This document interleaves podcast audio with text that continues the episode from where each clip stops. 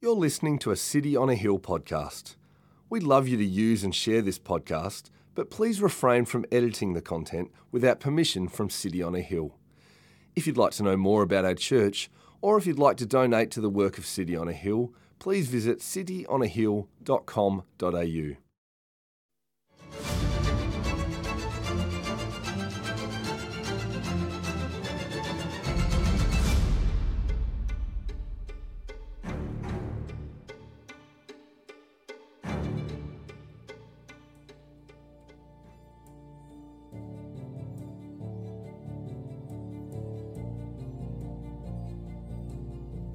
Then Jesus, deeply moved again, came to the tomb. It was a cave, and a stone lay against it. Jesus said, Take away the stone. Martha, the sister of the dead man, said to him, Lord, by this time there will be an odour, for he has been dead four days. Jesus said to her, Did I not tell you that if you believed, you would see the glory of God? So they took away the stone. And Jesus lifted up his eyes and said, Father, I thank you that you have heard me. I knew that you always hear me, but I said this on account of the people standing around, that they may believe that you sent me. When he had said these things, he cried out with a loud voice, Lazarus, come out.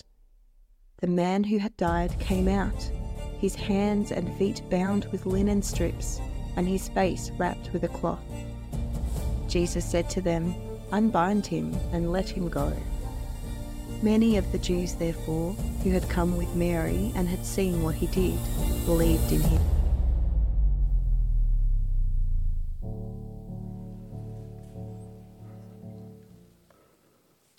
Well, good morning. Great to be with you. My name is Dave. I have been called St. Dave of Belmont in the past. Uh, two issues with that. The first one is we're all saints. Those who believe in Jesus are all saints, so that's good news. The second one is I live in Grovedale.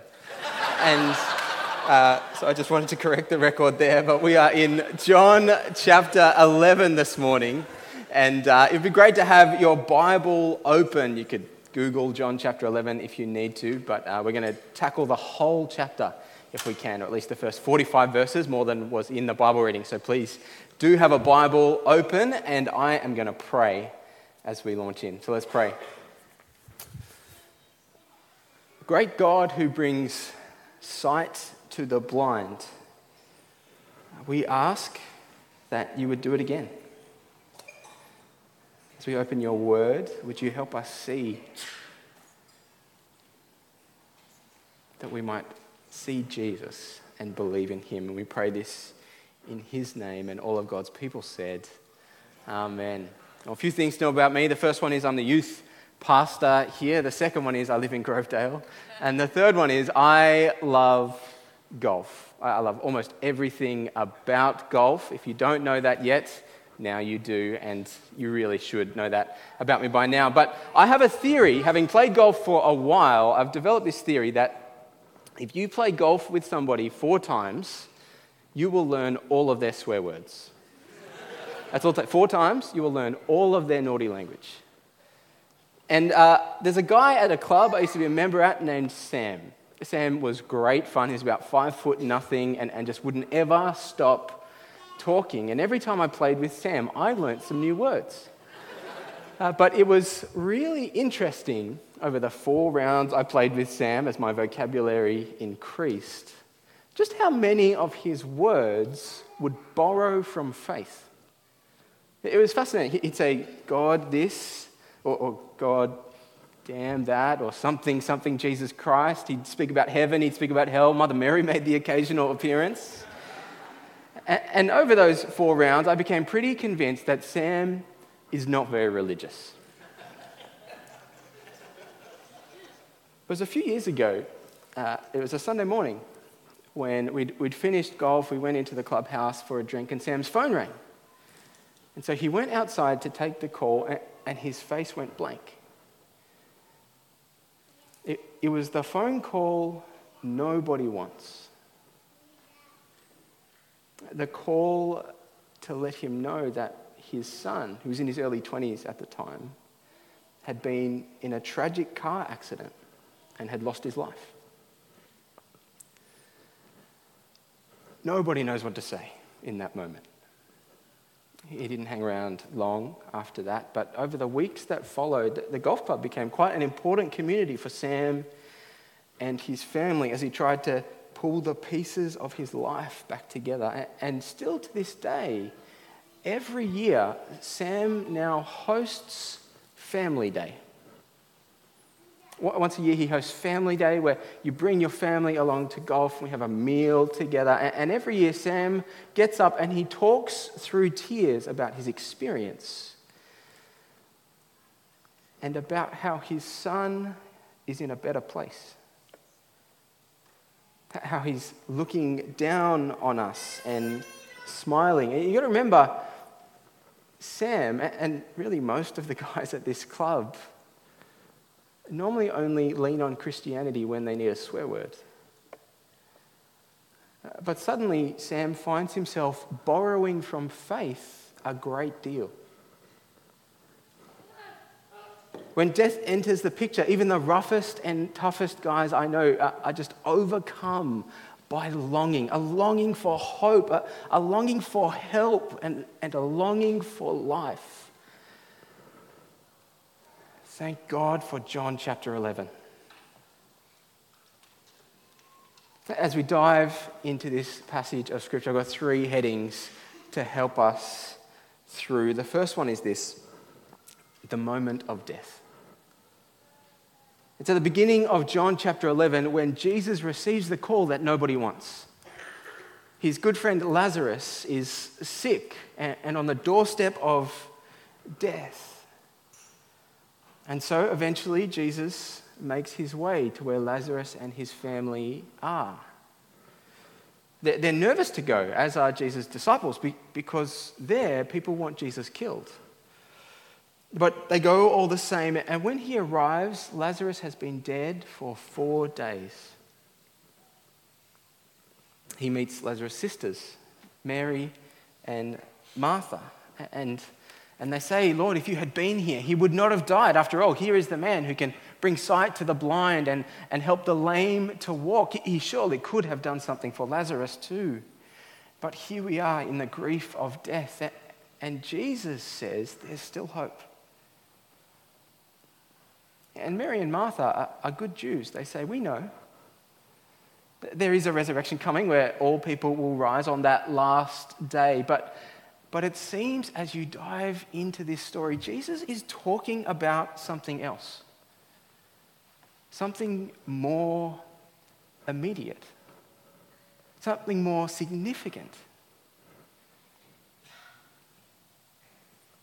Jesus looks around this scene, this pseudo funeral. The family of Lazarus, the, the friends, Jesus' followers, and he sees the grief, he sees the devastation that death leaves in its wake, and he weeps. He weeps. And then he says, Open the tomb. And they say, Are you sure? Uh, he's been dead a while. There's an odor. To the great delight of preachers everywhere, the King James Version translates that as, He stinketh but they follow Jesus' instructions as they've learned to do by now. And, and then we get to verse 43. When he had said these things, he cried out with a loud voice, Lazarus, come out. And the man who had died came out. His hands and feet bound with linen strips, his face wrapped in a cloth. Jesus said to them, Unbind him and let him go. Jesus says, Lazarus, come out. And he does. And that's the story. Now, at one level, it's a very simple story. Lazarus dies, and Jesus fixes it. Which points to something amazing, I think. Through this series, we've looked at the seven signs of Jesus in John's gospel. We've seen that Jesus can feed thousands, not just the people in front of him for now, though, in a way that means they will never go hungry again. Jesus can turn water into wine and bring joy where there is lack. Jesus can heal the lame and he can bring sight to the blind. But, but this is next level. John 11 takes it up a notch as Jesus brings the dead back to life, which is, again, a sign. Remember what a sign is. Right? It's more than a miracle. It, it's a, an act that points to something beyond itself, a, a significant moment. And it's not hard to see what this sign points to.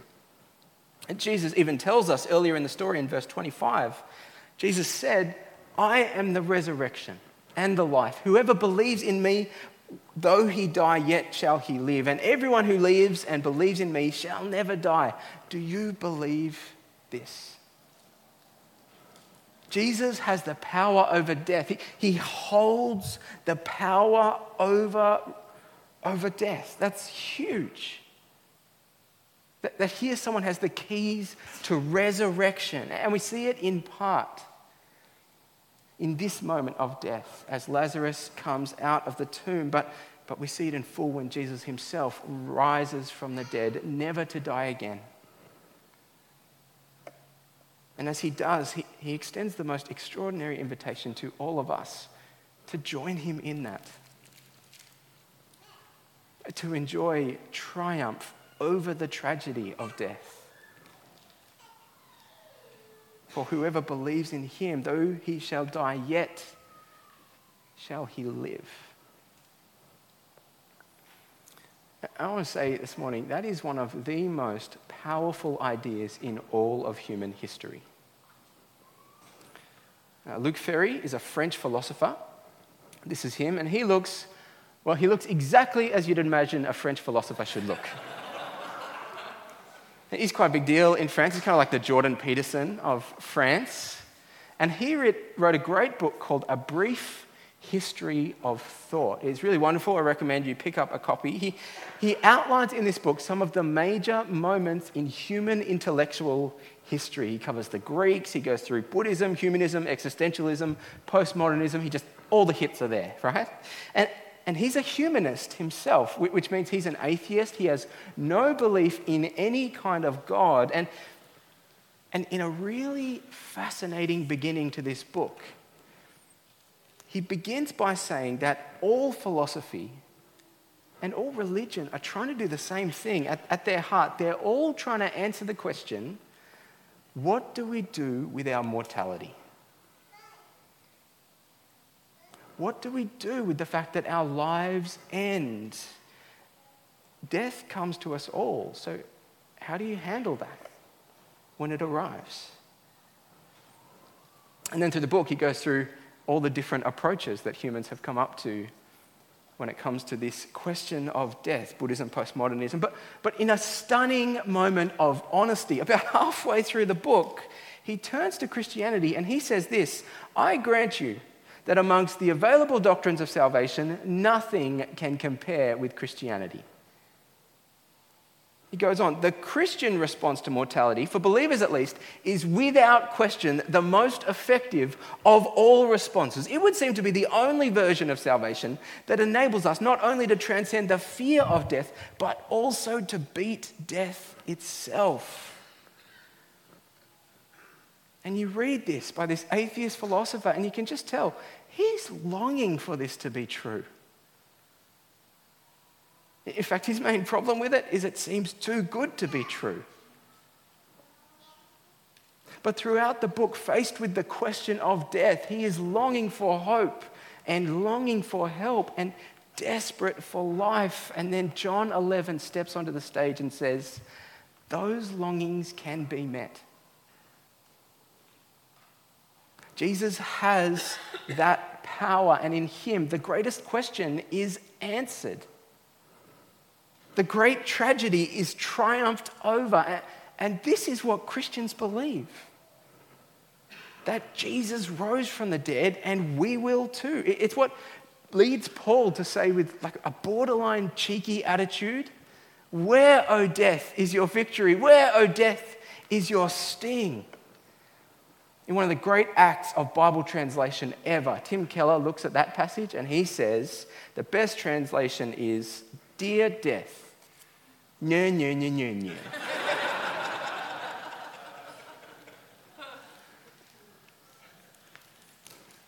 and I think that captures the Christian answer.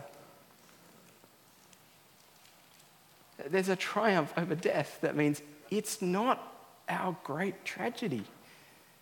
At least not in the same way. We don't celebrate death because it does not belong here. It's an unwelcome intrusion into our existence and it does leave devastation behind it. But, but we do not fear death either. Because we know someone who can triumph over it and he has. And so, with all of that wonderful truth in mind, with all of that hope, with all of that possibility, I'm left with just one question for John chapter 11. Why does Jesus weep? Why does Jesus weep? Is it because death is a tragedy that leaves devastation in its wake? Yes, it is. It's a deep darkness that doesn't belong, but, but even so, before Jesus arrives at the scene of his weeping, it's very clear in John chapter 11 that he knows exactly what's about to happen next. In verse 4 of chapter 11, when Jesus heard the news of Lazarus' sickness, he says, This illness does not lead to death. In verse 11, he says, Our friend Lazarus has fallen asleep, but I go to awaken him. In verse 23, he says to his sister, Your brother will rise again. He knows what happens next, and, and yet when he arrives, he weeps. In verse 36, the Jews said, See how he loved him which I think is part of the reason Jesus weeps, because he's sympathetic. Because he knows the full human experience and he weeps with those who weep. He's so aligned with his friends that their grief becomes his grief. He's so loving of Lazarus that the tears flow freely. And there's something beautiful about that, but there's something puzzling about it too. Because he knows that this death is about to be fixed. He knows quite obviously what he's about to do. And as you read the text closely, even the people there start to ask questions. Some see Jesus weep and say, See how he loved him. And others say, Hold on a second. Could not he who opened the eyes of the blind man also have kept this man from dying? Couldn't he have done something, they ask it. And they're right. He could. What's more, he actively chose not to. And as the reader, we might well ask isn't Jesus about to do something about this? We know how this ends, so why does he weep? And that brings us to our second heading the moments of dissonance. Dissonance is a super cool buzzword at the moment in education. Any kind of adult education is all about dissonance. As you try and teach young people the Bible, dissonance is like the cutting edge of youth ministry research, as far as I can tell. And, and the idea of dissonance is you want the moment that does not make sense. If I was to explain it using music, right? Bear with me. This is resonance, which is the opposite of dis- dissonance.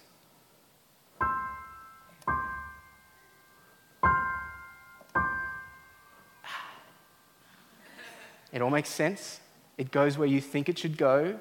It finishes how you're hoping it will finish. That's resonance. This is dissonance.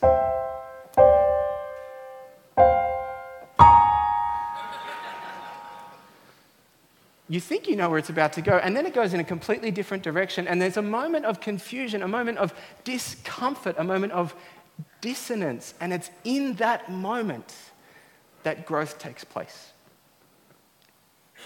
That, that's where you begin to uncover a new understanding. Dissonance is really significant for learning, and, and it's really significant for this passage because those moments of dissonance litter the story of John chapter 11. He, John sprinkles moments of dramatic dissonance throughout the narrative, which, which cause us to ask questions and look closer, and I think lead us towards a new understanding. I've got three moments of dissonance. The first one is in verse 5. Jesus hears of this illness, and then verse 5 Jesus loved Martha and her sister and Lazarus.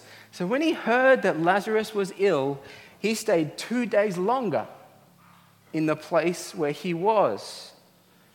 Then, after this, he said to the disciples, Let us go to Judea again. Jesus loves this family, that much is clear, but because he loves them, he hears of this illness and he does nothing. He stays exactly where he is for two days. And only then, he says, Let us go to Judea. Why is that? Was worth knowing that uh, there was a belief which had emerged in the culture of the time that as someone died, their soul hovered over their body for about three days. It was nearby, just in case something happened by way of resuscitation. But for Jesus to heal a man then who'd been four days dead means he was proper dead. This is not a medical intervention. This is something far greater than that. There's a second moment of dissonance in verse 14. Jesus told them plainly, Lazarus has died. And for your sake, I'm glad that I was not there, so that you may believe. Here is a man who could have done something, and yet he's glad he was not there. Curiouser and curiouser. So, why does Jesus weep?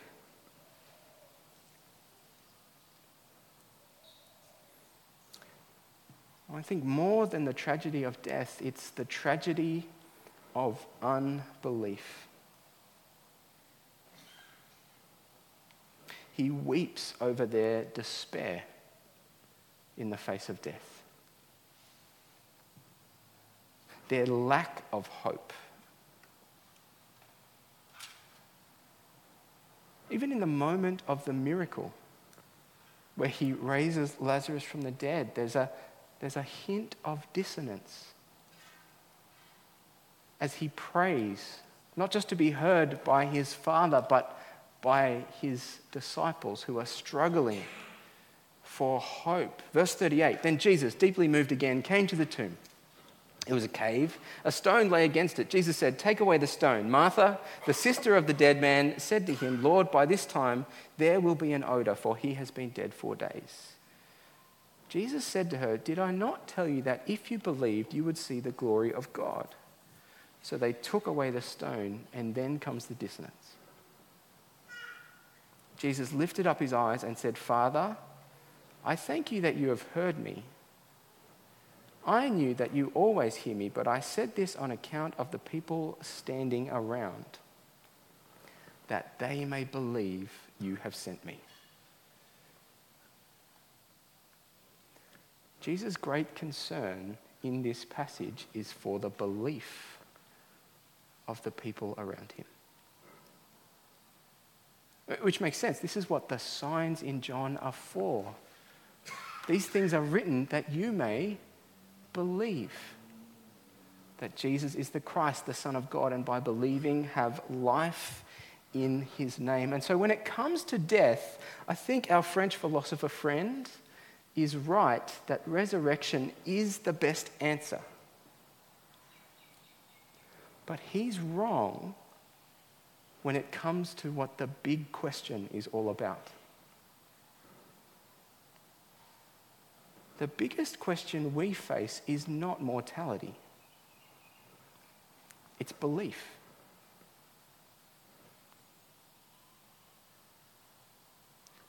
It's not a question of what you do with death. Now, a far bigger question is what do you do with Jesus? Because he claims to have power over death, to be able to fix it. So, if you're not a Christian here this morning, I'd love to speak to you for a moment. And firstly, I want to say it's so great that you're here. Like, I really mean that. Sundays are just better when you're with us. So, welcome. And if I may, I'd love to ask you two questions in light of John chapter 11 and the hope of resurrection. The first one is Do you believe this?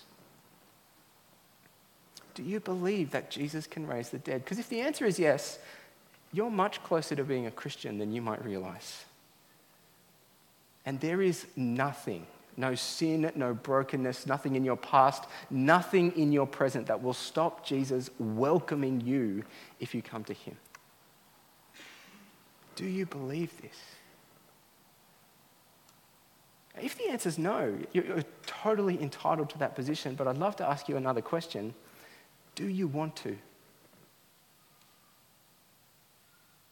Do you want to believe this? And I don't, I don't mean to suggest for a second that wishing something like this to be true makes it so.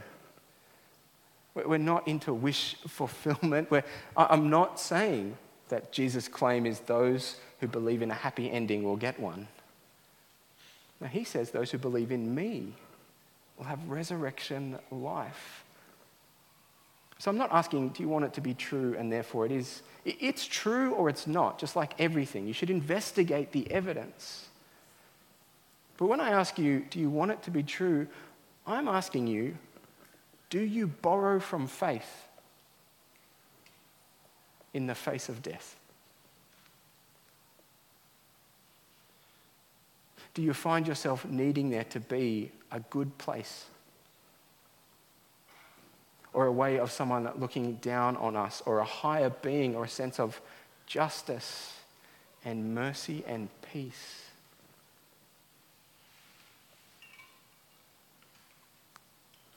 If you do, what do those longings tell you? What do they tell you about how the world works? What do they tell you about the fact, the fact that, that death is not a normal part of life and we shouldn't accept it as one? What do those longings tell you ab- about what you were made for? That, that you feel somehow entitled to eternity. What do those longings tell you? And what's more, what if they could be met? Jesus offers that. Do you believe this? that's for those who are not Christian, but for those of us who are, what, what about us? Where does this lead us? How does this help us live? Well, it would make sense that when you solve death, that has a lot of implications. That, that changes everything for every aspect of life. And so as the band comes up, there was lots of places we could go. How do you do funerals as a Christian? How do you do sickness or suffering as a Christian? But but I want to narrow it down even further. I, I want to try and stick the landing in a very specific time and place with our last heading. I want to talk about the resurrection and Christmas lunch. Next week, in different ways, different places, different times, many, most, all of us will gather around some sort of table for some sort of meal. And in that moment, the resurrection changes everything. Some of us this year will have to pull up a table, uh, pull up a chair at the table for grief because we are all too aware that there is someone missing. Maybe death has separated us in that moment, the resurrection changes everything because there's hope. Maybe broken relationships have separated us. In that moment, the resurrection changes everything because God can do anything.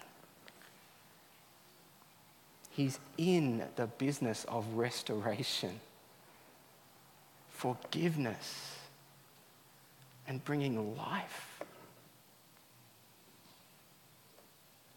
The resurrection makes all the difference to that empty chair. It makes all the difference to the full chairs as well. As Christians, we approach Christmas lunch with a kind of intentionality, maybe even an urgency, because we have the best story. Now, we've got the answers to the biggest questions, and our friends and family, well, well, we love them. And so we want them to know it too, don't we? And so we speak of the good news of Jesus, and we never, ever give up. We never stop praying we never stop speaking of the good news of Jesus because we know God brings sight to the blind. He brings life to the dead. And so we persevere that He might do it again for your father, your daughter, your brother, your sister. That loved one who seems so far off Lazarus was further off, and Jesus fixed it. And so we do not give up. The resurrection changes everything about Christmas lunch. Perhaps more than all of that, though, as Christians, the resurrection means we actually enjoy Christmas. In the midst of the silliness of the season, in the middle of the weariness of the world, Christians take time for joy.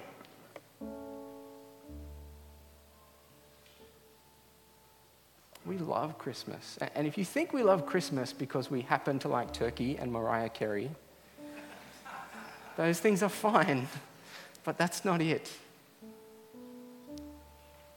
If you think Christians love Christmas because we like generosity and we like family, those things are good, but that's not it either. We love Christmas because Jesus came and he saved our lives.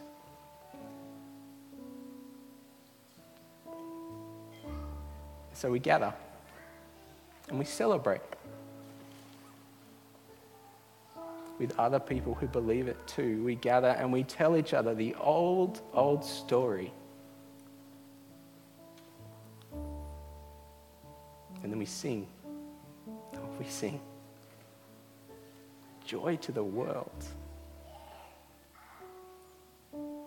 The Lord has come. Let every heart prepare him room. For these things are written that we may believe Jesus is the Christ, the Son of God, and by believing have life in his name. So, friends, let's stand and let's sing of that hope. Thank you for listening to our podcast. If you'd like to know more about our church, or if you'd like to donate to the work of City on a Hill, please visit cityonahill.com.au.